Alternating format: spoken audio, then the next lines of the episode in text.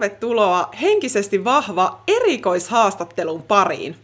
Tässä haastattelussa pureudutaan urheilijan henkiseen vahvuuteen hieman eri näkökulmasta.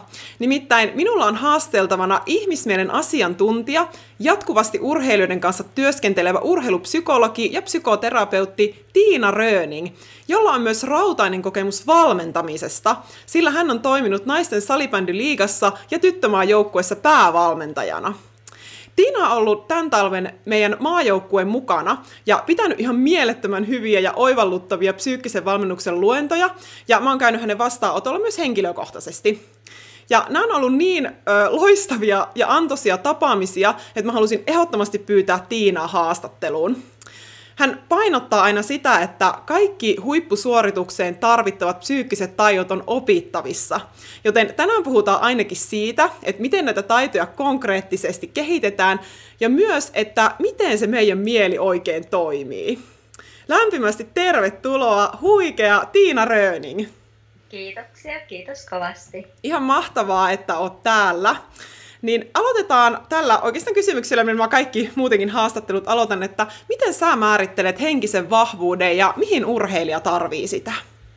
No mä ajattelen ihan ensimmäisenä, kun mä mietin, että mitä mulle tulee mieleen, niin mä ajattelen, että henkinen vahvuus on semmoista ää, itsetuntemusta ja, ja itsensä johtamista. Ja sitten henkinen vahvuus on myös joustavuutta et mä ajattelen, että se henkinen vahvuus on jotain, mikä tulee niin kuin persoonan vahvuuksista, omista vahvuuksista, mutta myös itsetuntemuksesta. Eli, eli se on semmoinen niin kuin kasvamisen asenne tai kasvamisen tuote. Missään tapauksessa henkinen vahvuus ei ole kovuutta tai semmoista mm. niin kuin yli-itsevarmuutta tai tai, tai semmoinen niin kuin mielikuva, jonka sä onnistut itsestä luomaan, vaan että mä uskon, että henkinen vahvuus on semmoista aitoa, mm. a, aitoa niin kuin oman taitopankkinsa käyttämistä ja kokemuksesta oppimista ja semmoista niin kuin asennetta siihen omaan uraan. Että kaikenlaista voi tulla vastaan, mutta että, että on utelias ja mua kiinnostaa ja mä haluan oppia ja mä haluan katsoa tämän jutun. Ja silloin kun sä oot tavallaan joustava, sä et taitu, mutta se kyllä ta- tarvittaessa, niin silloin ollaan vahvoilla. Ihan mahtavaa. Ja noin onkin just itse, tuossa on paljon aiheita, mitä mekin ollaan just käyty näillä nyt tämän talven aikana näillä luennoilla. Ja oikeastaan nyt kun mä tiedän, että sulla on just kun sanoinkin, että teet paljon urheilijoiden kanssa sille ihan päivittäin töitä, niin minkälaisia asioita niin kuin tällä hetkellä, tietysti kun tämä koronakevät on nyt muuttanut paljon ihmisten suunnitelmia ja on joutunut ehkä hyväksymään asioita, mitkä ei ole niin helppoja, niin minkälaisia asioita sä oot huomannut, että sille yleisesti ja urheilijoiden mielen päällä tällä hetkellä?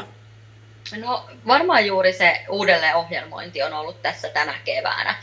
Et ensinnäkin se, että ihmiset yrittää niinku löytää sen, että missä mä meen ja mitä mulle tapahtuu. Että semmoinen merkityksen anto, että heti kun sä löydät jonkun niinku tarkoituksen tai merkityksen tai jonkun hyvän käyttötarkoituksen tälle ajalle, niin sitten se helpottaa. Mä jotenkin ajattelen, että siinä tuli vähän semmoinen niin ensin semmoinen shokki ja sitten semmoinen uudelleen ohjelmointivaihe, että, että mitä tässä tapahtuu ja mitä se tarkoittaa muun kannalta.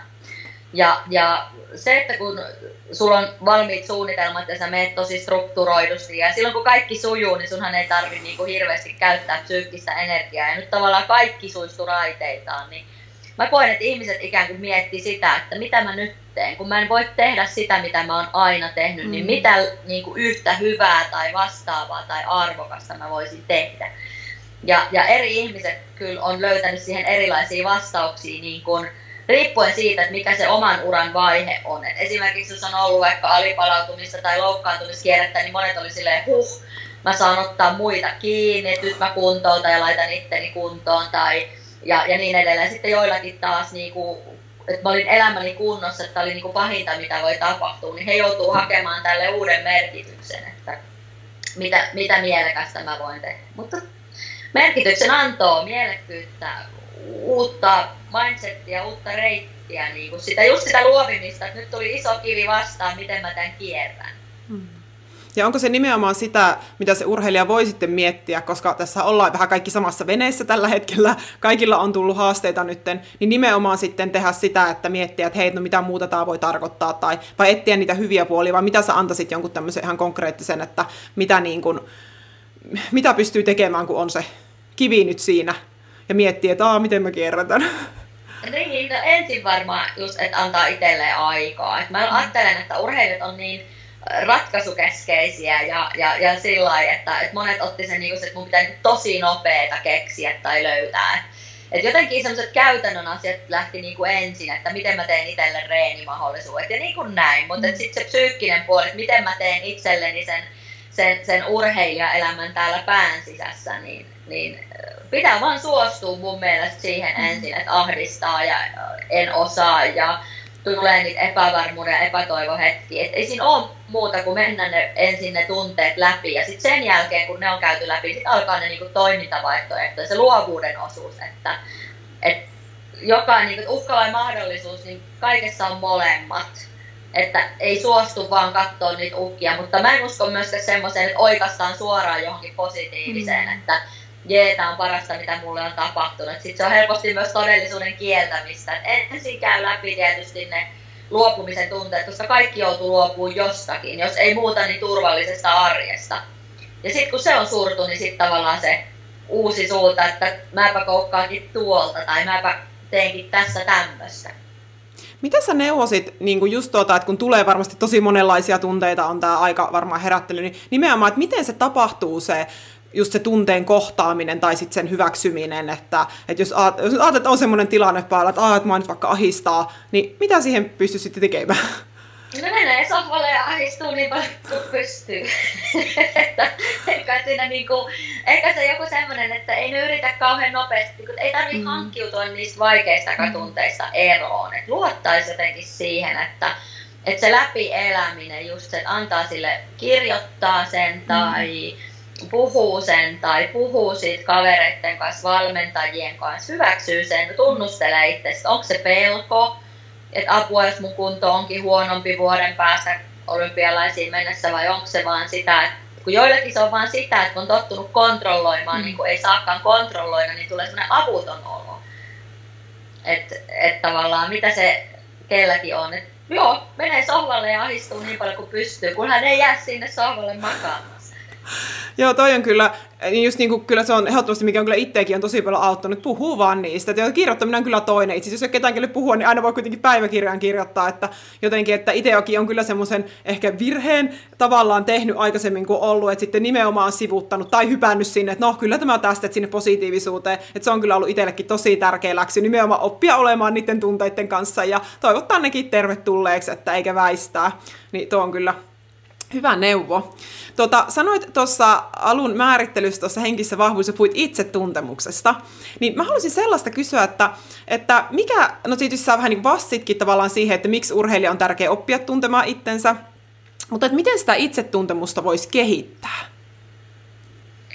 No se itsetuntemus varmaan vaatii sitä halua ja kykyä pysähtyä niin kuin omia ajatuksia ja joillakin se tulee jo aika varhain, niin kuin, että halu, on tottunut jo alusta asti jotenkin reflektoimaan sitä, että mitä mä siinä tilanteessa mietin, tai mikä mua estää tekemästä, minkälaiset ajatukset mua estää niin kuin tekemästä. Joillekin se tulee sitten vaikka just jonkun tämmöisen kriisin seurauksena, että, että siihen tuleekin aikaa, mutta että, et, et, ky, kyllä, se, kyllä se itse, itse tarkkailu tai itse tuntemus vaatii ensin sen halun ja kyvyn. Kukaan ei voi toista pakottaa. Ja jos se aika ei ole oikein, niin vaikka kuinka tuputetaan jotain psyykkistä valmennusta tai urheilupsykologia, niin, niin se kannettu vesi ei niin kuin silleen kaivossa mm. pysy. Uh, Mutta mut jotenkin se, että et, et, haluaa tehdä sitä, pystyy siihen tekemään. Sitten mä ajattelen, että sit siinä tarvitaan niitä muita ihmisiä. Niin kuin tavallaan, että sulla on siinä lähellä niitä ihmisiä, joista sä peilaannut ja joiden kanssa voit jakaa sitä kokemusta. Se on ehkä mun mielestä se, mistä lähdetään. Mahtavaa. Ja mennään hei sitten tuota, kun tosiaan mä kerroin, että kun sä oot käynyt pitämässä niitä luentoja, niin, niin tuota, mä sieltä itse asiassa poimin, äh, sä, mä, mä aina kovasti mä muistiinpanoja, niin tämmöisiä piirteitä, mikä erottaa olympiamitalistin niille, joille ei ole olympiamitalia. Niin mä itse kysyin vähän tuolla somessa, somessa tuota ihmisiä, että mitkä näistä piirteistä on semmoisia, mitkä eniten, niin kuin, tai minkälaisen haluaisi sillä itselleen, niin sieltä kaksi nousi, eli tämä paineensietokyky ja keskittyminen. Niin mä ajattelin, että voitaisiinko vaikka aloittaa vaikka tästä paineensietokyvystä, eli että miten sitä, kun sä oot sanonut nimittäin näin, että paine on urheilijan paras kaveri. Sä, mulla luento muistiinpanossa lukee, musta on hirveän tämmöinen niin kuin, ihana ajatus, että ah, totta, niinhän se voi ollakin, kun monesti siitä saatetaan ajatella eri tavalla. Niin miten sitä nyt kehittää sitä kykyä tehdä se maksimisuoritus siinä paineisimmassa paikassa? No varmaan se mä ajattelen, että se ensimmäinen asia on opetella niin kuin menemään, tunnistamaan se, että ei valitse sitä välttämiskäyttäytymistä. Että jos jos niin kuin nuoresta pitää välttää aina jollakin tavalla ne paineiset tilanteet, valitsee aina sen tutumman tai helpomman. Että tavallaan just se, että näkisi sen silleen, että vitsi mä haluan valita, että jos saa vaikka valita pariin, niin valitsee sen kaikkein parhaan, jolle tietää häviävänsä, siis niin kuin lähtökohtaisesti. Että koko ajan niin kuin haluaa valita semmoisen, jossa joutuu haastavaan tilanteeseen. Ja tässähän tosi paljon niin kuin valmentajatkin on sit avainasemassa, että luodaan niitä painetilanteita, ettei käy niin päin, että aletaan holhoamaan sitä urheilla, että, että ei mennä, että se on niin hauras, että se särkyy, jos sille tulee painetta. Jotenkin uskotaan siihen ihmisen kykyyn, että uu, mikä tiukka paikka. Ja, mutta että, että hienosti selvittiin. että ensin vaan niin kuin se, että, että mennään niihin ja ollaan niissä. Ja, ja, ja sitä kautta ikään kuin ihminen voi opetella semmoista, puhutaan fasilitoivasta stressistä että nähdäänkin se stressi ei semmoisena epämiellyttävänä, vaan semmoisena, että ei vitsi siistiä, että, että nyt saa niinku haastaa itseä ja nyt tuntee taas se adrenaliini ja nyt tulee vähän panosta. Ja sitten se vaatii sen turvallisuuden tunteen, että tietää, että mitään pahaa ei voi tapahtua. Uskaltaa mennä vaikka tiukkoihin paikkoihin silleen, että mä teen sinne jonkun tarjouksen ja ja, ja katsotaan, mitä siitä lähtee niin kuin kehittymään. Ja just sen, että mitä enemmän mä oon niissä, niin se, sitä parempi musta tulee. Mutta altistumista se vaatii ja, ja just sitä semmoista, jotenkin, mä ajattelen myös itsemyötätuntoa, eikö totta? Että on se semmoinen rakastava asenne itseä kohtaan, että vitsi siistiä mennä noihin ja ei määritä liian tarkasti sitä, että mitä sieltä pitää tulla ulos minkälainen mun pitää olla, vaan enemmän mm. semmoinen utelias, semmoinen kiinnostavaa se oman elämänsä koekaniini asenne on aika hyvä. Ja noikinhan on tommosia, just tommosia ajattelumalleja, että jos niitä ei tavallaan vaikka nuoresta pitäen ole harjoitellut, niin to, siinä on tietysti onneksi niitä voi ruveta harjoittelemaan milloin vaan, että sehän on hyvä, mutta tossakin olisi just hirveän tärkeä varmaan just niin kuin nimenomaan valmentajien sitä niin kuin, ja vanhempien ja kaikkien, ketkä siinä nuoren ympärillä on, niin sitä niin kuin kannustaa tällaisen ajattelutapaan just, että jos se jos voisi ollakin, että paine on niin kuin pienestä pitää, se on tosi hyvä juttu, niin sitten se ei niin kuin lyhistä alleen, niin tuo on kyllä tosi tärkeä tota, huomio. Kyllä. Tota, sitten me käsiteltiin kans silloin, mä muistan sellaista, se oli jo upeasti, miten sä tuota, tämän epämukavuusalueelle menemisen kuvasit siellä. Ja nimenomaan se liittyy just tähän paineeseen. Niin avaisitko vähän sitä ajatusta, että miksi tavallaan semmoinen että mun nyt täytyy tänään ylittää itseni, että se miksi ajattelumalli ei toimi, että just sitä puhuit silloin, että miten se, se eriomaisuus tehdään arjessa, vähän sitä, niin saako kiinni, mitä mä tarkoitan? Joo, niin avaisitko se sitä vähän, koska musta se oli aika loistava juttu. Joo, joo, eli se, se tavallaan niin kuin, niin kuin sä äskenkin sanoit, että meillä on semmoisia ajattelumalleja helposti, joita me ei tiedosteta, jotka alkaa ohjata sitä meidän käyttäytymistä. Ja, ja yksihän niistä on semmoinen, että, että kilpailutilanne on joku semmoinen paikka, jossa me mennään niin kuin ylittämään itsemme. Että siellä pitäisi tehdä jotakin niin kuin supersuorituksia. Ja sehän tekee siitä ei mitenkään kivan tilanteen, koska mm. eihän me nyt oikeasti, että joskus voi tulla joku supersuoritus, mutta se on aika vähän meidän käsissä. Jolloin, jolloin niin se ajattelu olisi se, varsinkin, että se arke, arjen taso vietäisi niin korkealle tasolle, että se excellenssi olisi niin se meidän tapa tehdä sitä arkea.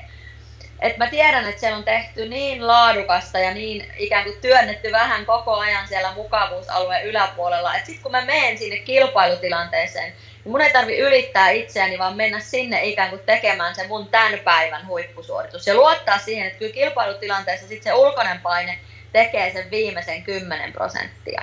Kun nyt se on niin päin, että, että mennään niin kuin hirveän sisäisesti paineistuneena tekemään sinne jotain ihmeitä. Ja jokainen meistä tietää, että se ihmeiden tekeminen on niin kuin mahdoton tehtävä ja, ja se on niin kuin ahdistava. Mennään tekemään jotain mahdollista, sitä mitä me on, mennään katsoa mihin asti me on päästy tänään. Ja mikään kisa ei ole, niin kuin, siis joku kisa on tietysti viimeinen, mutta sitä ennen mikään muu kisa ei ole viimeinen. Sitten jos se menee vihkoon, niin sit aina voi niin kuin, mennä uudestaan. Et vähän niin kuin sillä meiningillä, että kilpailu on niin kuin mahtava poikkeus arjesta, jossa voi käydä aina katsoa, missä mennään. Se on mulle enemmänkin palautetta. Ja sitten just se, että et, että tietyllä tavalla niin kuin se epämukavuusalueelle työntäminen tehdään siellä arjessa. Siellä mietitään just niitä haasteita, että, että mikä ei tuntuisi kivalta, tehdään sitä.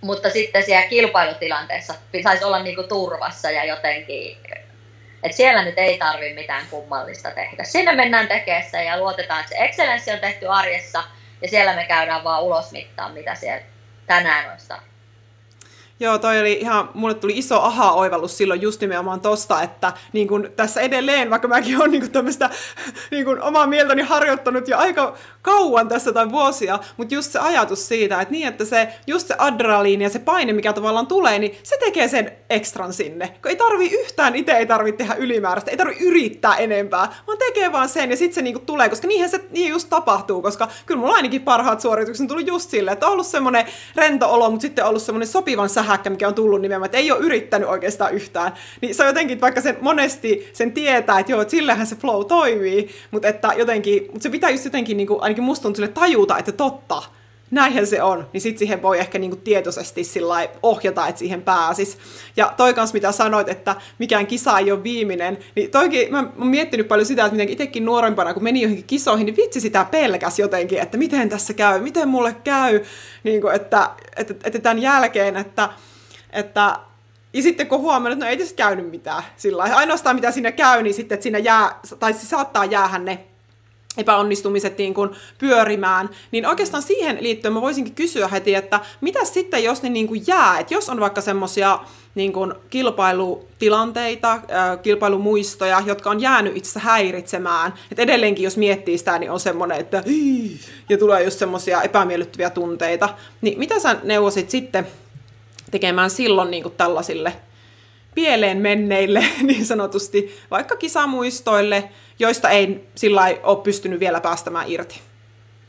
No, mä uskon, että, että kyllähän niin kuin jotkut tämmöiset tosi voimakkaat tunnekokemukset tai semmoiset, että kyllä ne joskus saattaa jäädä vähän niin kuin traumoiksi tai urheilijoilla jää paljon ja kaikille muillekin jää niin kuin erilaisissa tilanteissa yleensä sellainen tilanne, joka ei syystä tai toisesta aiheutti häpeää. Ja niitä tulee meille ihmissuhteita, niitä tulee meille työelämässä, niitä tulee urheilussa. Niin siinä on se vaara, että jos sitä ei käsitellä siinä hetkessä, sulla ei ole semmoista ihmistä, kenen kanssa purkaa se häpeä siitä, niin, niin sittenhän meille tulee luontainen, että me yritetään vältellä sitä. Me yritetään välttää sitä ajattelemista, kun se muistokin herättää niin kuin punan poskille.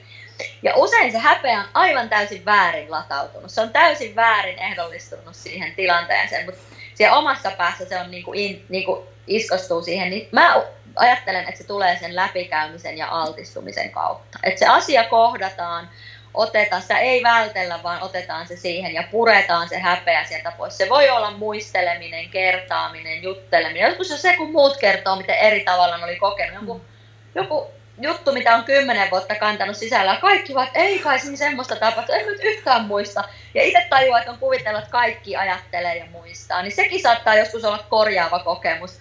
Mutta se, että altistuu. Mutta mm. kyllä mä käyn urheilijoiden kanssa siis ihan systemaattisesti läpi semmoisia, puretaan. Että katsotaan ne kaikki, mikä siinä ahdistaa kohdata. Että sä oot vapaa ensi vuonna meneen tekemään. Kovia virheitä, kovia pettymyksiä. Ne on kovia juttuja, että sä vaikka petät joukkueen muut suorittaa tosi hyvin ja sä itse koet epäonnistuneessa pettäneessä kaikki, niin ne pitää kyllä käsitellä ulos sieltä systeemistä. Mutta ei siihen aina ammattilaista tarvi, mutta että, että ainakin sitten mun kanssa voi sen tehdä, mutta jos se voi olla se valmentaja tai ystävä. Pääasia, ettei kapseloi sitä sisään ja märehdi sitä tai välttele, vaan, vaan löytää siihen uusia tulokulmia ja vapauttaa sen turhan häpeän kaikissa tilanteissa. Joo, mä voin ainakin omasta kokemusta voi sanoa, että se on kyllä uskomattoman vapauttava kokemus, kun sitten niistä asioista, mitä on ennen hävennyt. Ja just on, mä niin, mä niin tunnistan ton aikaisemmasta ton, että häpeän puna nousee poskille, kun miettiikin vaan, kun itsekin mä oon semmoinen aika tunteilla elävä, niin, niin sitten tavallaan, kun niitä oikeasti rupesi käsittelemään, ja sitten sä uskalsit puhua niistä ja uskalsit sanoa jonkun niin kuin, kanssa, tai just vaikka päiväkirja, niin se on niin kuin, Oi että, mä kyllä suosittelen, suosittelen kyllä tätä Tiina sanoa ihan kaikille. Että, ja just niin kuin säkin sanoit, että jos ei muuta, niin ehkä voi vanhemmille puhua, ehkä voi ystäville puhua niin kuin alkuun, että sekin on, että kunhan jollekin, koska jo pelkästään ainakin mun kokemuksella se, että kunhan se sanottaa vaan, niin sekin jo niin kuin voi tosi paljon tilaa. Niin kun huomasit, että no eihän tässä nyt tapahtunut mitään, kun mä nyt niin kuin puhuin siitä. Niin voi että. Tota, mites niin kun, sitten jos ajatellaan keskittymistä, niin miten niin kun keskittymiskykyä voisi treenata? No, sitten täytyy tietysti, mä ajattelen aina tälleen, että pitää miettiä, että mikä siinä keskittymiskyvyssä mm. itsellä on se pulma. Kun keskittymiskyky tarkoittaa vaikka eri lajeissa eri asioita. Esimerkiksi jossain taitoluistelussa sun pitää pystyä keskittymään kolme minuuttia, kun taas jalkapallossa sun pitää keskittyä 90 minuuttia. Siihen, et, et, tavallaan ne on jo kaksi erilaista funktioa aivoissa. Et si, siinä futiksessa enemmän on se vireystilan hallinta, että sä tulet niinku vireystilaan ja sit sä et niinku pystyt sulkemaan ne asiat, mitä siinä hetkessä ei ole, niin ulkopuolelle. Ja sit sä uudestaan ja uudestaan ikään kuin sen tarkkaavuuden palautat. Mutta sitten arvostelulajissa tämmöisissä, jotka kestää muutaman minuutin ainoastaan, niin niissä se pitää ikään kuin sitten olla siinä harjoitella. Kyllä mä ajattelen, että, että tietoisen läsnäolon taidot tänä päivänä parantaa parhaiten sitä keskittymistä. Et se, että pyritään olemaan siinä hetkessä läsnä ja, ja päästään irti siitä, mitä ei enää ole tai ei vielä ole, ei ajatella eteenpäin, että sitten sit jos mä seuraavalla kierroksella heitän näin, tai nyt kun mä teen tähän tämmöisen tuloksen, niin sitten mä oon taulukossa kolmantena. Se on road to hell. Siinä pitää keskittyä niinku ihan tasapaan siihen, mitä kulloinkin tekee. Et silloin kun mä palaudun edellisestä suoritusta, niin mä vaan palaudun ja mietin sitä seuraavaa. Että tavallaan tietoisesti olla, se on ehkä se helpoin tänä päivänä, että harjoitella sitä. Ja just sitä, että ottaa aistien kautta informaatiota, eikä siellä pyöri siellä oman päänsä sisässä. Siellä omassa mielessään voi viritellä jos jonkinlaisia asioita niin kuin kesken minkä tahansa harjoituksen. Ja joskus käykin niin, että urheilijat sanoivat, että jos on ollut vaikka rankka päivä tai tullut vaikka jonkun kanssa riitaa tai, tai mitä ikinä, niin joskus on vaikea nollata ja keskittyä harjoittelemaan. Siihen pitää opetella ihan semmoisia sen takia meillä on ne alkulämmittelyt ja sen takia meillä on se vireystilan hallinta, että missä vireystilassa mennään. Että ne on niinku semmoisia kehollisia ja mielellisiä asioita. Mitä sä tarkoitat vielä sillä, että, että niin kuin ottaa aistella informaatio? Jos, on, jos huomaa, että on vaikea olla hetkessä läsnä, niin, niin jotenkin tietoisesti niin kuin katsoo, mitä, mitä värejä täällä on, mitä ääniä täällä kuuluu. Me on urheilijoiden kanssa tehty semmoisia harjoituksia ihan, että että vaikka arvokisoissakin, että meet sinne oikein ja haisteet ja painat sielun valokuvia mieleen, tietoisesti koitat painaa mahdollisimman paljon mieleen. Tai sitten ihan kenttälajeissa, että meet sinne ja laitat käden siihen kenttään, että, että jotenkin niin kuin maadotat itse. Se kuulostaa typerältä, mutta porukka sitä multa menee niin kuin puolet suorituksista ohi, jolloin pitää maadottaa itsensä siihen niin kuin tilanteeseen. Että se on aina vähän yksilöllisesti, mitä kenellekin pitää sitten keksiä. Ja minusta kuulostaa ainakin tosi järkevältä tuo, koska itsekin on paljon just tehnyt sitä, että nimenomaan sitten, ja, ja se jotenkin tuo kyllä siihen hetkeen, kun keskittyy sitten vaikka kehoon tai just siihen, mitä näkee, mitä kuulee, niin se on kyllä niinku tämmöinen vähän niin kuin pommivarma tapa, ja just minkä voi tehdä missä vaan. Niin, niin. Ja sitten kyllä, mä, okei, no kyllähän se voi kuulostaa sillä että jos ei ole ikinä koittanut vähän niin kuin ouolta, mutta, mutta nämäkin on just tämmöisiä juttuja, mitä kuka vaan voi tehdä oikeastaan missä lajissa vaan, siis sillä just, että aina pystyy käyttämään aisteja, niin tuo on kyllä niin kuin tosi tärkeä tosi tärkeä juttu. Ja sitten meillä sillä itse asiassa samalla yksi myös näistä, mikä erottaa olympiamitalistin ei-olympiamitalista, oli myös tämmöinen tavoitteen asettelun taito. Ja semmoinen niin kuin usko siihen, että pystyy saavuttaa tavoitteen. Ja urheilussahan puhutaan tosi paljon siitä, että usko itseesi ja niin kuin, että no ylipäätänsä itsensä uskomista siihen omaan tekemiseen, niin sä sanoit siinäkin tällä, että, että uskominen on niin kuin ajattelutaito eikä tunne. Niin avaisitko tätä aj- ajatusta vähän ja että miten sitä, sit sitä uskoa siihen omaan tekemiseen voisi vahvistaa? No joo, siis sekin usein me ajatellaan vähän niin kuin itseluottamus tai usko itteen, että ne on jotakin sellaisia fiiliksiä, mitkä sulle tulee. Mutta itse asiassa ne, se on tapa suhtautua, se, mm. sitä voi niinku opetella, voi niinku lähteä siitä, että mulle käy hyvin ja mä osaan tämän homman ja mä oon tehnyt tämän kymmeniä kertoja aikaisemminkin ja ni, niinku se mitä sä itselle puhut. Ja se fiilis on itse asiassa seurausta siitä, mitä sä ajattelet. Mutta aika usein me muistetaan se, että silloin tuntuu hyvältä tai silloin tuntuu luottavaiselta. Ja, ja, ja tota, mä ajattelen, että siinä tavoitteen asettelussa just se, että, että ihmisillä menee usein se excellenssi ja perfektionismi sekaisin. Ja tämä oikeastaan nyt mun mielestä niin kuin vastaa aika monen sun tämän päiväteen kysymykseen. Et me pitää, silloin kun me tehdään sitä tavoitteasettelua, tai me tehdään sitä huippulaatua, me tavoitellaan sitä huippua, meidän pitää olla tosi tarkkana, että me ei yritetä täydellisyyttä. Koska silloin kun me joudutaan sinne perfektionismin puolelle, niin me ruvetaan pelkää virheitä, me tullaan mustavalkoisiksi, joustamattomaksi, me pelätään paljastumista, nähdyksi tulemista, aitona omana itsenään. Mutta silloin kun me tavoitellaan sitä excellenssiä, niin silloin meidän, meillä ei ole epärealistisen korkea tavoitetaso, vaan meillä on korkea tavoitetaso.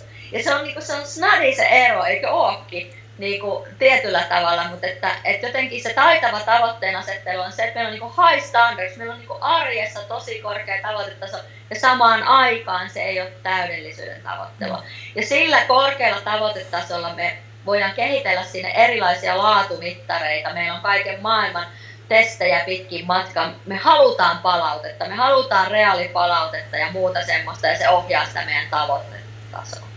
Mutta tämä on se lipsahdus, mikä helposti huippuurheilussa tapahtuu. Et me ikään kuin luovutaan excellenssistä ja lähdetään perfektionismin niin täydellisyyden tavoitteluun. Ja se on se, mikä murskaa kaiken tämän hyvän, mitä me on tässä niin puhuttu. Ja, ja viimeisenä sen itsemyötätunnon, kun sittenhän sä et koskaan voi olla itsellesi armelias. Ja kuitenkin se korkea tavoitetason tavoittelu vaatii sitä, että sun pitää niin kuin yhdeksän kertaa epäonnistua ja kerran onnistua, että sä opit sen homma ajattele toikin, jos toikin olisi semmoinen, että, että jotenkin olisi tajunnut joskus uran alkuvaiheella, että, aha, että yhdeksän kertaa epäonnistut ja sitten onnistut. Tai tavallaan, että se niin kuin olisi varmaan tullut tosi paljon semmoista hyväksyntää sit siihen, että, aha, että no niin, että ei, ei tietysti silleen, että jes, tuli epäonnistuminen, nyt olen lähempänä onnistumista, mutta, mutta tavallaan siis just semmoista niin kuin armollisuutta siihen tilanteeseen, koska kyllähän usein urheilijat saattaa olla aika ankaria itselleen. Niin kuin, si, joo, ja, ja itse, mistä itse asiassa voitaisiin vaihtaakin muutama sananen tässä, että miten siitä sit siitä liiasta itsekriittisyydestä ja siitä perfektionismista, siis siitä haitallisesta nimenomaan, niin mitä, mitä sille voisi niinku tehdä? Tai miten siihen, niinku, tai jos huomaa, että on, niinku, on tällaisia käyttäytymisajatusmalleja ja haluaisi vähän niinku höllentää, niin mitä voisi urheilija tehdä? No nyt me palataan taas ympyrä siihen itsetuntemukseen, mistä kysyit, että, että ikään kuin oppia, ensin se lähtee siitä, että näkee sen. Yleensä se palaute tulee muilta, että sä oot hirveän vaativa itselle, tai nyt sulla on niin kova se tavoitetaso, ja, ja, ja niin mustavalkoinen se kaikki tai ei mitään ajattelu. Ja, ja että miten sitten voisi päästä, niin se lähtee sitten omasta halusta. Et ihmisen, niin kuin mä syntyy kuitenkin semmoinen rakkaudellinen asenne itseä kohtaan. Ja, ja ihminen alkaa muuttaa käyttäytymistä, kun kolme asiaa osuu yhtä aikaa. Ihmisen pitää olla ready, willing and able. Muuten ei tule mitään. Niin mä ajattelen, että se, silloin kun sä oot niinku valmis luopuun siitä, mä haluan antaa ihmisten nähdä minut sellaisena kuin olen, rakastettiin minua sitten tai ei. Se vaatii luottamusta elämään ja, ja sitten sä, se hetki on sopiva, niin se on ajattelumalli. Just sitä kaikki tai ei mitään ajattelusta poistaa, just siihen, miten mä suhtaudun virheisiin. Että lähdetään tekemään töitä sen kanssa. Niin kuin sä itse sanoit, että sä ajattelit nuorena näin ja olit ehdottomampi ja vaativa, niin kaikki ne ihmiset, kenen kanssa olet tehnyt tämän asian tiimoilta töitä, ne elämän kokemukset on sua koko ajan opettanut. Siksi, koska sä oot halunnut luopua siitä. Tai niin kuin Mä ajattelen, että kun pitää vaatimustaso pitää kuitenkin huippuurheilijalla olla korkealla, niin yli puolet ihmisistä joutuu huippuurheilussa tätä asiaa työstämään.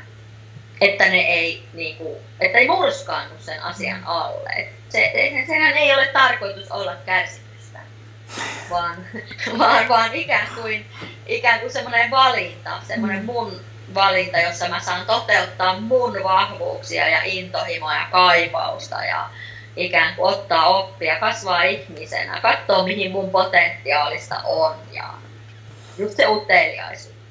Paljon asioita. Mm. Niin, että kun se olisikin just semmoinen niin kuin, että, tai pysyisi sellaisena ihanana asiana, mikä se yleensä, kun me aloitetaan urheilun, sehän on monesti just, joka tuo iloa ja on kavereita ja tällaista, ja sitten jossain vaiheessa saattaa ollakin, että siitä tuleekin sellainen niin kuin pakko ja suoritus ja mikä sitten...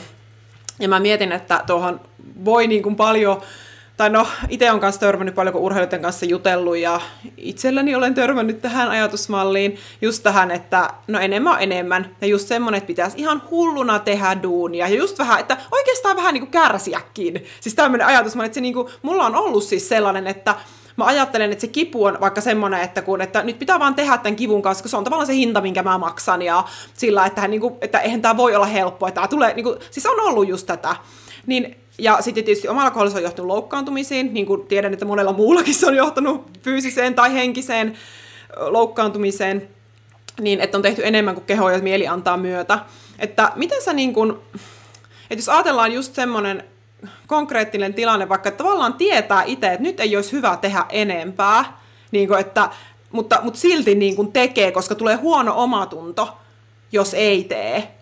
Niin mistä, mistä tämä, niinku, tai ylipäätään jos miettii tämmöisen ajattelun, että mistä, nää, mistä tämä niinku tulee ja miten voisi oppia sille niinku, tekemään sopimasti? Saatko kiinni tästä saan, pitkästä saan selityksestä? Joo. Joo, saan, koska ja noihan se usein niin kuin on.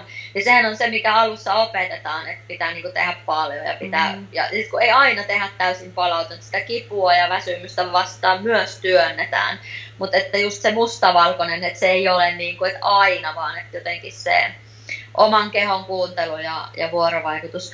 Se, mitä sä kuvasit, on just se, että tekee siksi, ettei tulisi epämiellyttäviä tunteita. Mm.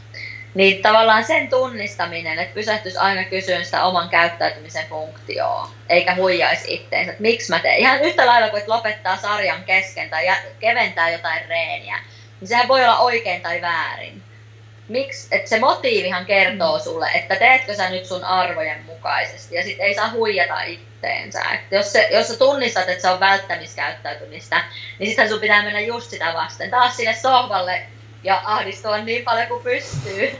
Että se ahdistus on tavallaan hyvä kaveri. Siis ahdistus kertoo meille aina, että jossain on ristiriita. Ja ihmiset juoksee hirveästi sitä ahdistusta karkuun ja sitten niitä jää kuulematta se viesti. Mm.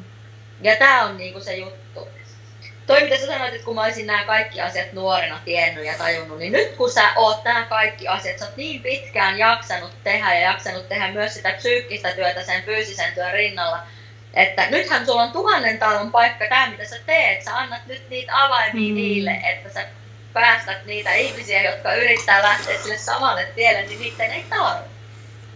Että tuolla sun kokemuksella on niinku valtava merkitys siinä mielessä, että, että sä nostat noita teemoja esiin.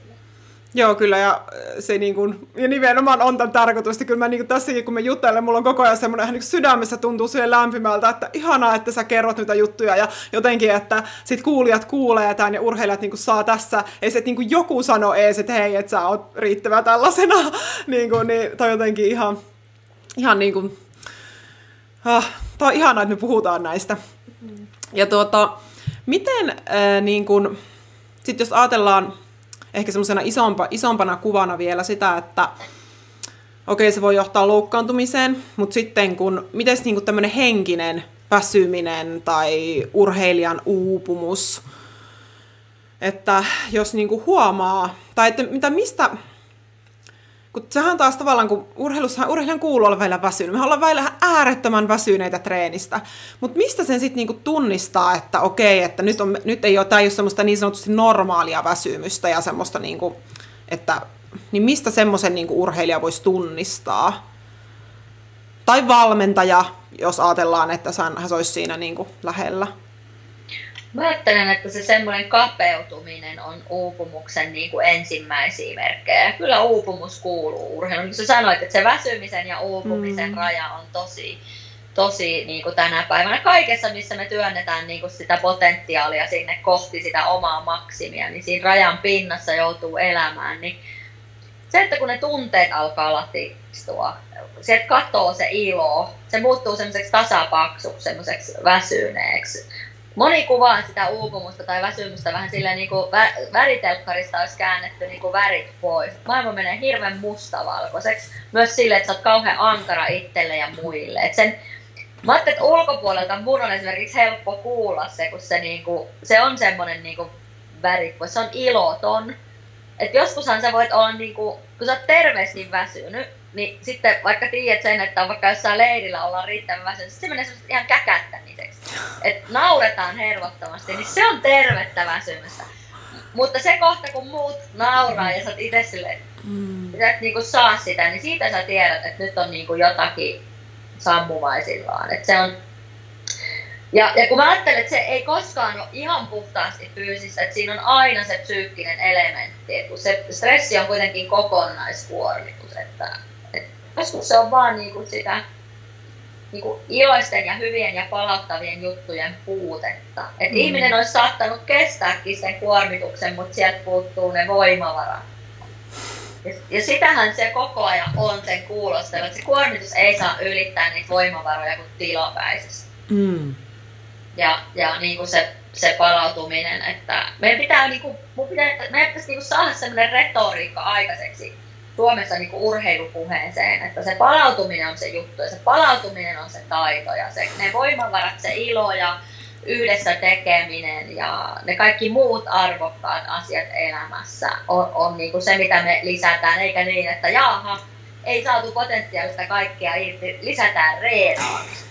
Siis sekin voi olla, mutta että niin kuin, jos me lisätään mitä tahansa sille puolelle, me pitäisi saada niin kuin lisää paukkuja sinne toisellekin Joo, todellakin. Ja toikin on varmaan tietysti paljon, että onko missä ikävaiheessa ja missä uravaiheessa, niin totta kai, mutta siinäkin taas palataan se itsetuntemukseen. Että tunteeko itsensä hei, että, että onko niin kuin, että tarvisiko vähän lisää vai liian vähän. Mutta toi on itse hyvin, mitä sanot on, että jos lisää reeniä, niin sit pitäisi lisätä myös samalla sitä palautus, palautumista sillä koska aika helposti vaan no, koska se on just tämä, että kun enemmän enemmän, jos pikkasen enemmän reenaa, niin sitten mulle tulee parempi tulos. Ja sitten ihmetellään, että mitä ei voi olla, että mitä ei tullut, vaikka mä oon tehnyt enemmän.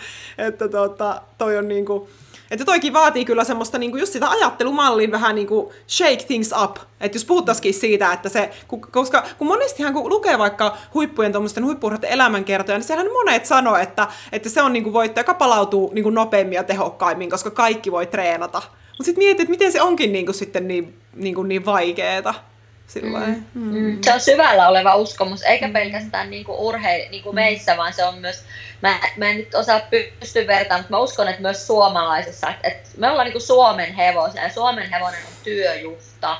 että meillä on niinku niin vahva se työn eetos, mikä on hyvä asia. Niinku mä en tahdo arvottaa sitä, mutta meidän pitää niinku, mikä tahansa vahvuus, kun me yliviljellään sitä, niin se kaatuu meidän heikkoudeksi.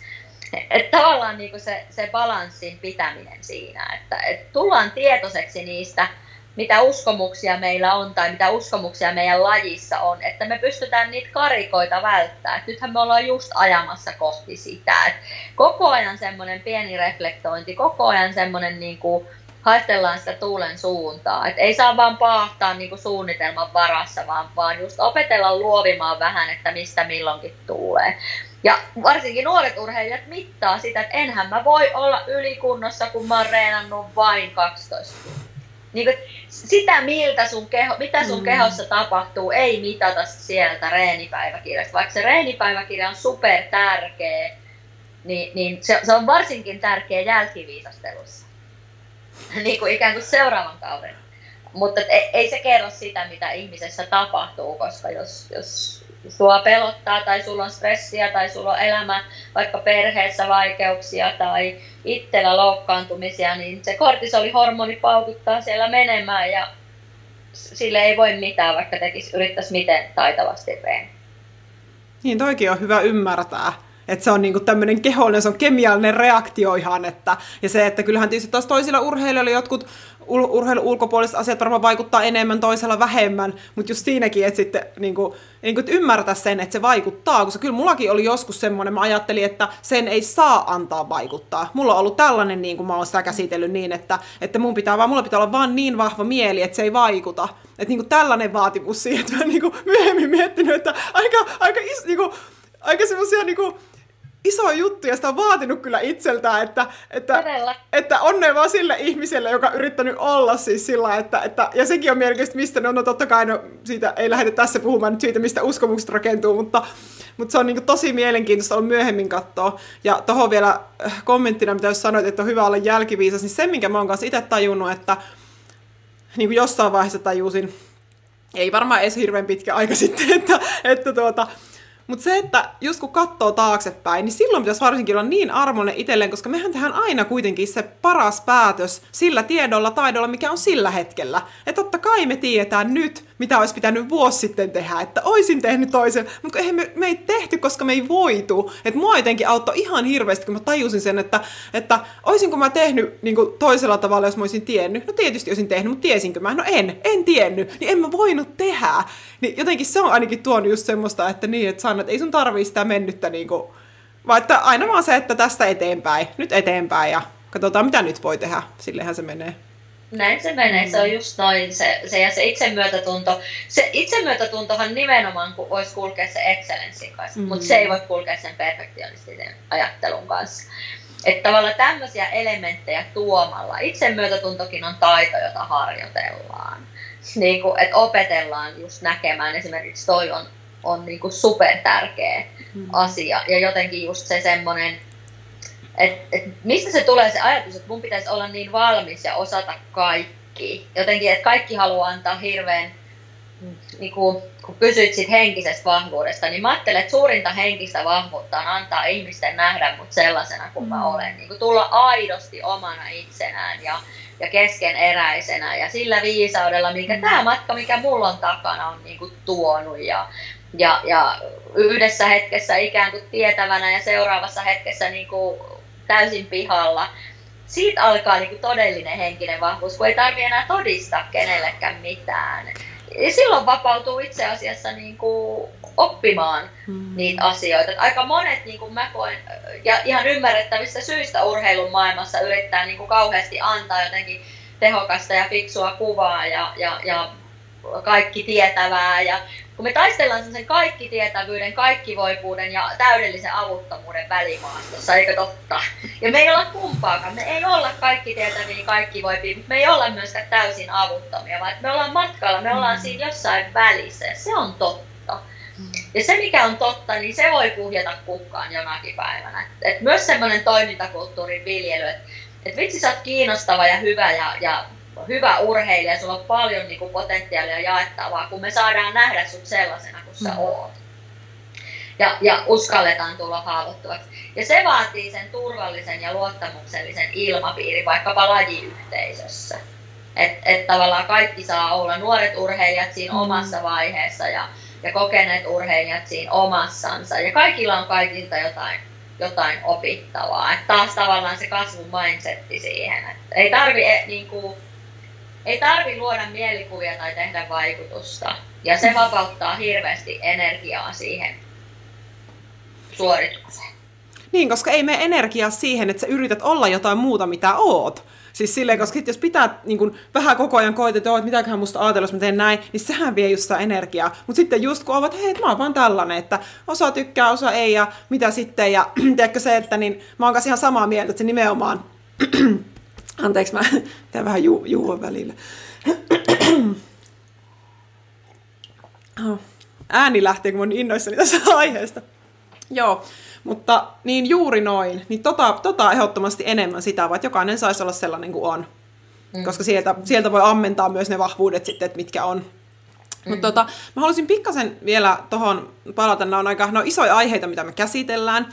Mutta mä ajattelin, että me nimenomaan nyt käsitellään näitä, koska nämä ei ole välttämättä semmoisia hirveän kivoja juttuja, kaikki käsitellään, että no, puhutaanpa peloista ja näin, mutta kun ne on, ne on käytävä läpi. Ja sitten jos, ainakin mun kokemuksen mukaan, että jos oikeasti haluaa huipulle lajissaan, niin nämä on käytävä läpi, koska nämä tulee jossain vaiheessa vastaan.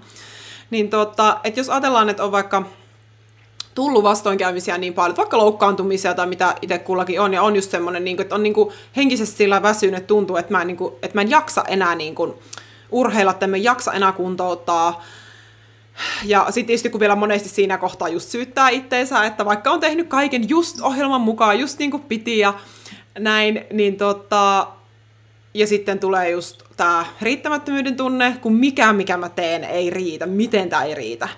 Niin puhutaan ihan hetki siitä, että mistä se, tai mistä se, niinku se riittämättömyyden tunne, tai en tiedä voiko sitä edes kertoa että mistä se niinku tulee ja mitä niinku sille voisi tehdä. Tuleeko se, hyviä kysymyksiä, joutuu tosi paljon miettiä itsekin, niin. tuleeko se siitä, kun yrittää vaikuttaa asioihin, joihin ei oikeasti mm. voi? Eli et, et sit kun se me, ja meille tulee helposti ihmisille semmoinen harha, että mun pitäisi pystyä kontrolloimaan kaikenlaista. Ja se vähän niin kuin unohtuu, että tämä ympäröivä maailma rullaa tässä niin kuin se rullaa. Ja, ja et meillähän tapahtuu asioita urheilussa. Se, ne syy, syy- ja seuraussuhteet ei ole kausaalisia, niin kuin sä sanoit, että eniten reenaava ei voita ja lahjakkain ei saavuta tiettyä pistettä, vaan että siinä on niin valtavat niin kuin se muuttujien määrä, että sitä on täysin mahdoton niin kuin matemaattisesti tietää. Mutta toi, mitä sä sanoit, että se urheilija ikään kuin yrittää ja yrittää ja yrittää, se ei pääse niinku mistään eteenpäin. Totta kai sitten tulee niinku hirveä olo ja epätoivoinen olo ja semmoinen, se on niinku ensinnäkin iso kriisi, jossa urheilija ihan varmasti tarvii apua.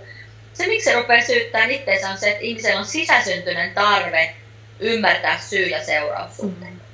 Ja jos et sä löydä ulkopuolelta sitä syytä, miksi mulle kävi näin, niin sittenhän sä syytät itteen. Eikö totta? Ja kun se on vaan mm. niinku randomia, mitä mm. tapahtuu, on iso määrä asioita, jotka ei se välttämättä ole edes huono tuuri, mutta kun me ei tiedetä kaikkien ihmisen kaikkia fysiologisia, myötäsyntyisiä, perinnöllisiä ominaisuuksia edes. Että, et se voi olla rakenteellista pulmaa, että vaikka sä teet kaiken oikein, ja näitä ei koskaan löydetä kaikki. Jolloin se syyllisten etsiminen on epäkiinnostavaa, vaan sen jotenkin vastaanottaminen, se tulee siitä, että hyväksyy ne elämän tapahtumat silloinkin, kun ei täysin ymmärrä. Eihän me ymmärretä sitäkään, että miksi joku jää auton alle. Tai niin kuin, elämä on pelottavaa ja arvaamatonta ja satunnaista. Ja sehän tässä on niin kuin se juttu, että haluanko ja suostuuko mä silti tälle matkalle. Urheilu on ihan peilikuva elämästä, mutta meillä on vaan se kontrolliharha. Urheilussakin joku voi jäädä auton alle. Niin kuin ihan epäreilusti mennä ja joku vaan pamauttaa sen yli niin kuin, tai, tai sattuu jotain hullua.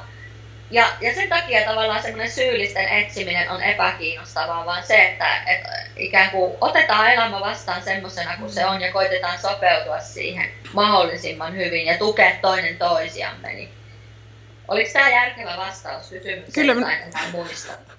Mä ihan varma, mitä mä kysyin. Ei kyllä, tämä oli hyvä vastaus. Ja just toi, koska toikin niin, kans niinku, kun itse on pitkään tehnyt, niin just jotenkin se, että ja okei, se tulee iso osa tässä hyväksynnässä, tulee kokemuksen kautta, ainakin itsellä on tullut, mutta kyllähän sitä niin kuin edelleen ihan koko ajan saa harjoitella. Elämä tuo koko ajan, ja urheilu varsinkin, koska tämä on niin latautunut kuitenkin, tässä on niin se, että kun haluaa niin paljon sitä, mitä on tekemässä, siis sillä on niin kuin oikein niin kuin sydänjuuria myötä, että tämä on se, mitä mä haluan, niin se on latautunut silloin, niin ihan koko ajan tulee asioita hyväksyttäväksi, ja mä luulen, että se jatkuu kyllä varmaan loppuelämän, että sillä, silläkin mä niin kuin, nyt sanoisin kanssa kyllä jos nuoremmalle itselleni, että hei, että, että sä ihan niin kuin teet, hyvin teet parhaasi se kyllä niin kuin, se oikeasti, että, ja että, että ei se niin kuin loppu, että mä nyt hyväksyn, ja sit se ei nyt tarvitse enää hyväksyä sen jälkeen, että se on niin kuin kaikki hyväksytty, että sehän ei mene niin, niin kuin ollenkaan, että se on ei. sitä niin kuin jatkuvaa, ja sehän niin kuin kuulostaa, mutta, kun, mutta jotenkin musta tuntuu myös, että että vitsi, että, että urheilussa miksi tämä on niin kuin, myös niin siistiä,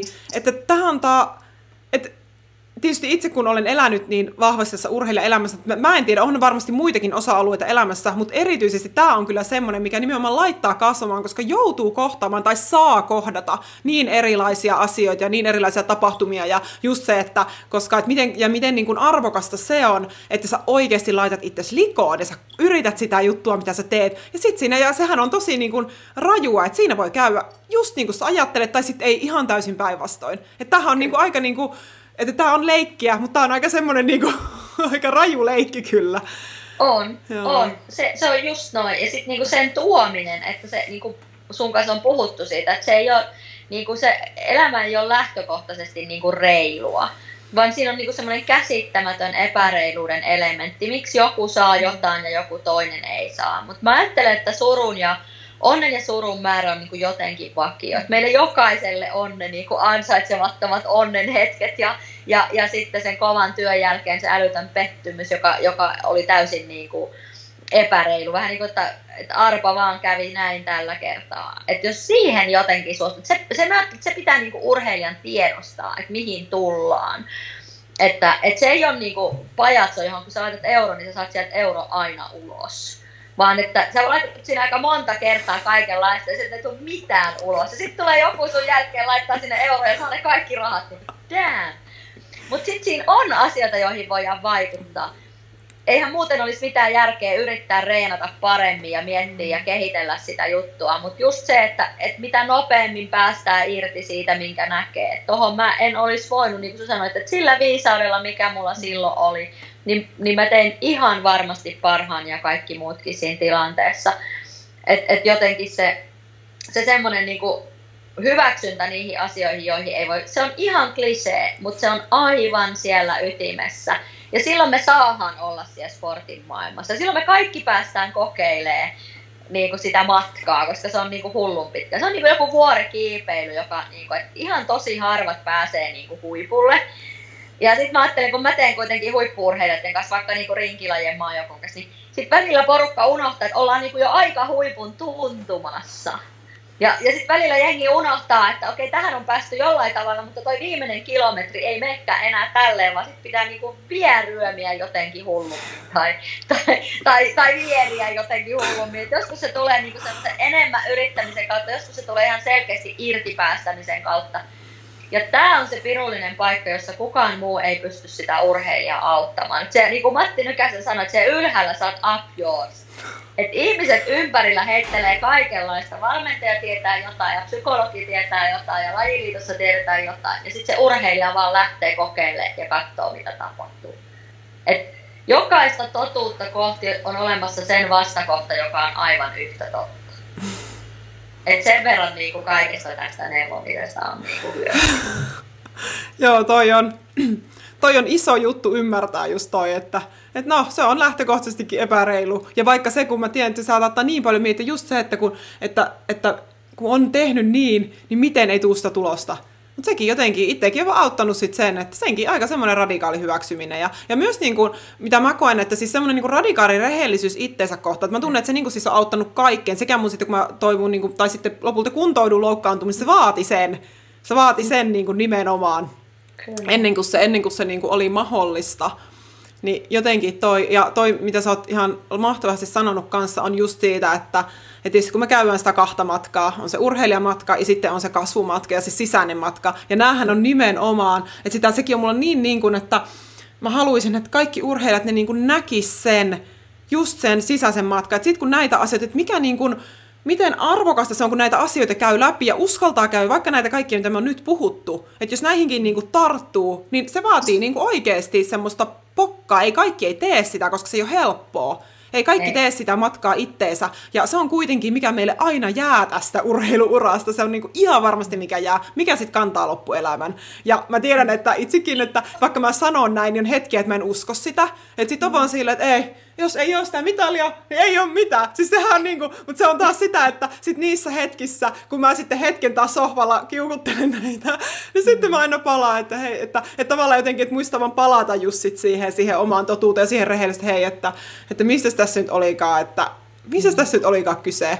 Että jotenkin se on, se on hyvä kyllä itse toi, toi ajatus, että voi hetken niin kuin olla siinä, mutta sitten palata.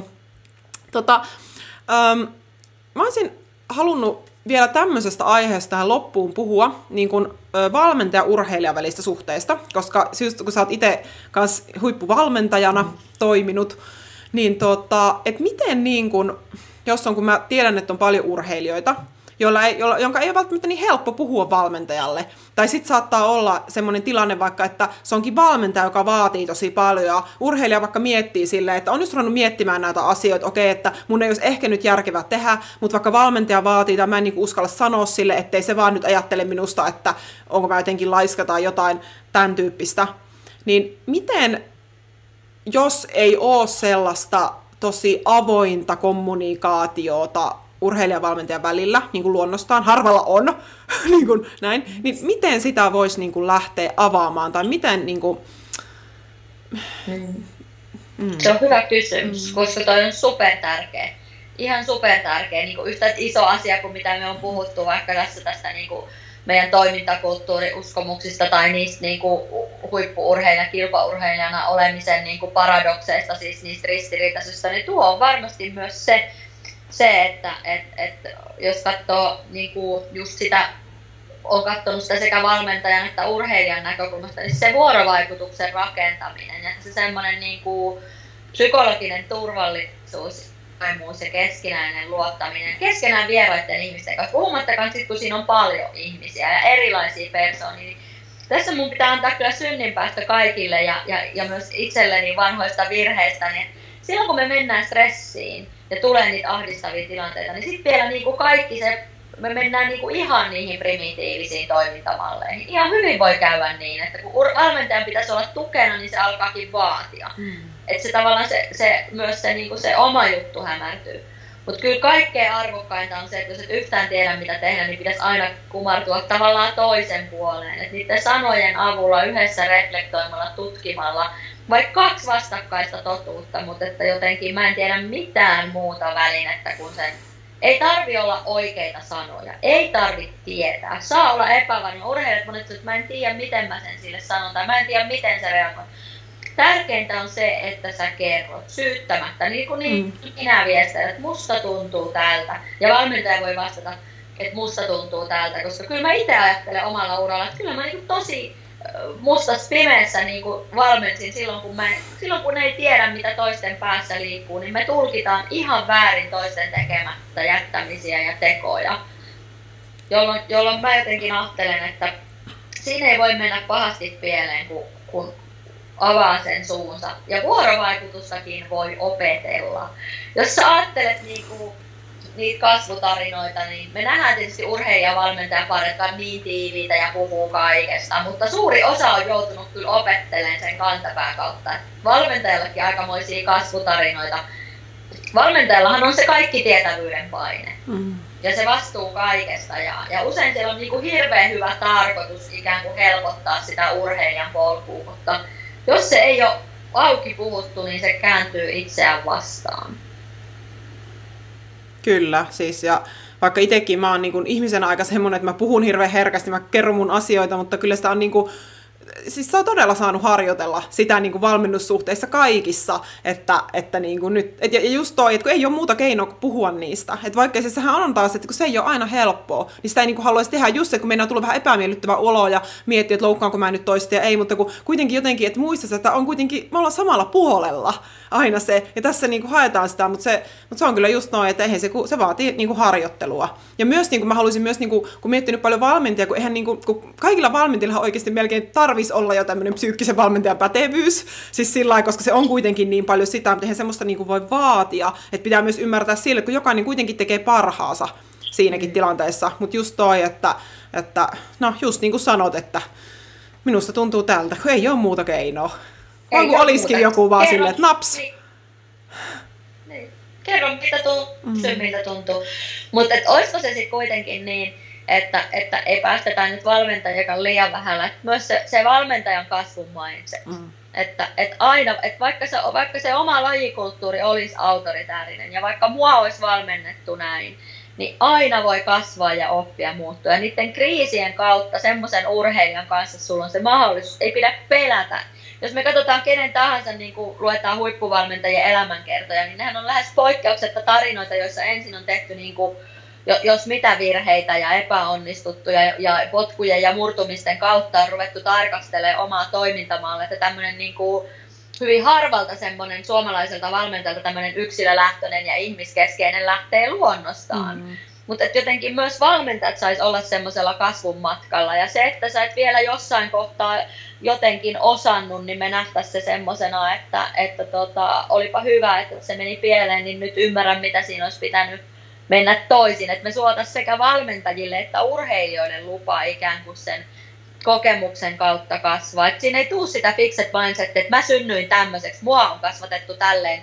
Kyllä mun aikaan tätä lajia valmennettiin näin, niin mun ei tarvi muuttua, vaan just se, että kun me saadaan valmentajia, jotka haluaa oppia ja kehittyä mm. ja muuttua toinen toistensa kanssa ja urheilijoiden kanssa ja, ja toivottavasti tämmöisten urheilupsykologi tätienkin kanssa ja sitten taas, taas niinku urheilijat, jotka lähtee sille tielle, niin silloinhan me ollaan ikään kuin yhdessä sillä matkalla. Ja, ja kyllä mä niin ajattelen, että se on se isoin kulttuurinen muutos, minkä mä oon niin viimeisen kymmenen vuoden aikana nähnyt. Että, että tämän tyyppistä ajattelua on tullut. Että lähdetään yhdessä opettelemaan. Ei se haittaa, vaikka mä en vielä osannut. Mä voin oppia sen kokemuksen kautta.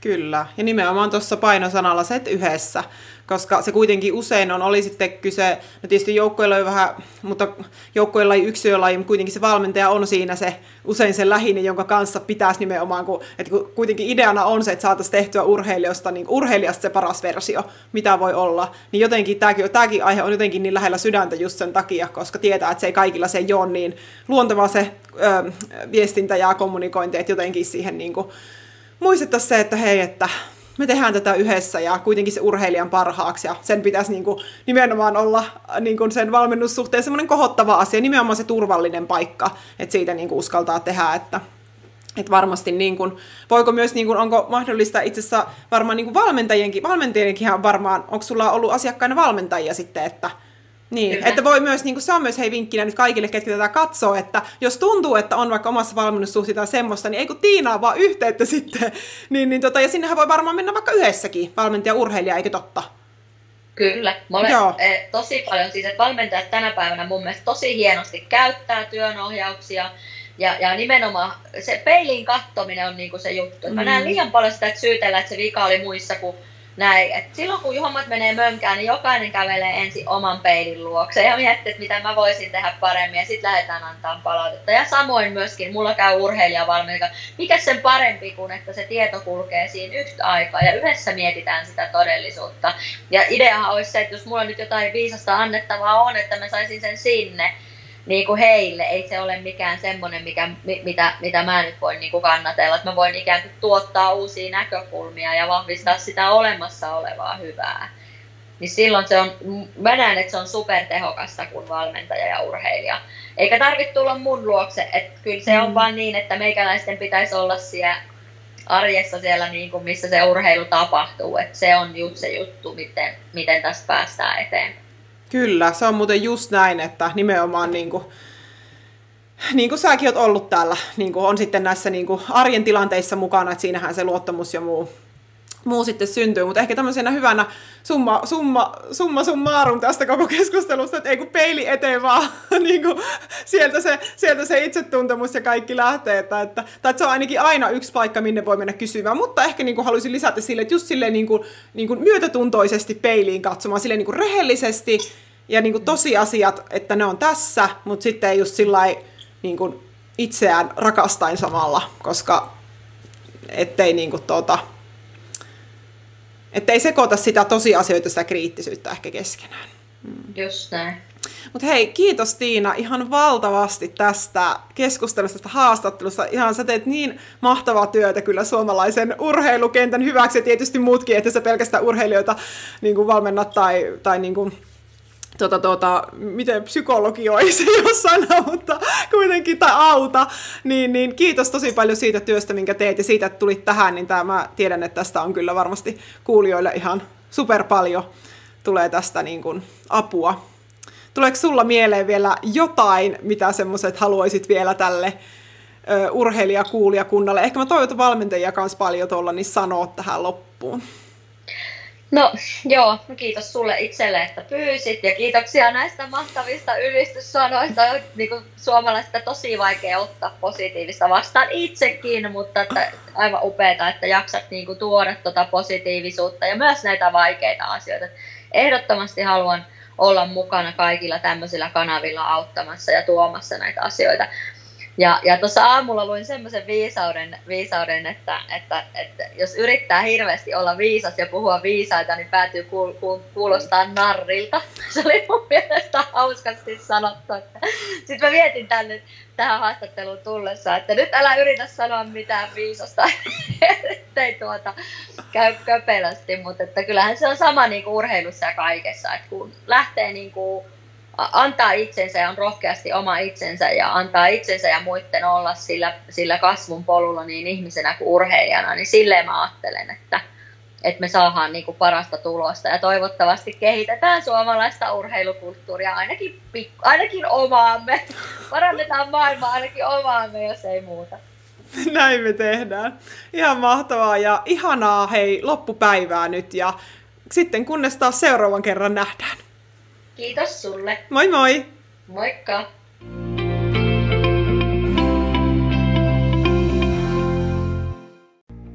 Kiitos kun kuuntelit tämän kertaisen Henkisesti vahva urheilija podcastin jakson. Kun haluat jatkaa henkistä vahvistumista, niin mene sivulle www.henkisestivahva.fi, josta löydät huikeaa materiaalia henkisen valmentautumissi tueksi, jotta sinä voit loistaa H-hetkellä ja voida henkisesti hyvin. Jos tästä oli sinulle iloa tai hyötyä, niin kerro podcastista sosiaalisen median kanavissasi ja tägää mukaan jakson vieras sekä minut tililtä at henkisesti vahva urheilija, niin näemme mitä tykkäsit jaksosta. Mä uskon suhun ja kannustan sua. Kuullaan ensi jaksossa.